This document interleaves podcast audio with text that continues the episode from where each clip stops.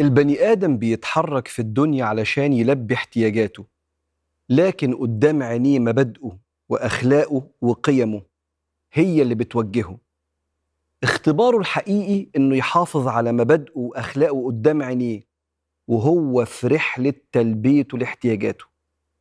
اختبار تاني أكبر لو شاف أصحاب اللامبادئ بيعلوا في الدنيا وبيحققوا احتياجات هو عجز عن تلبيتها بسبب تمسكه بالأخلاق والمبادئ.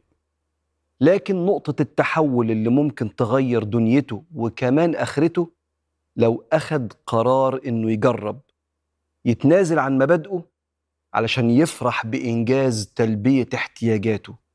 ومع نشوة الإنجاز ينسى الوجع والألم اللي حس بيه يوم ما تنازل عن صدقه وأمانته.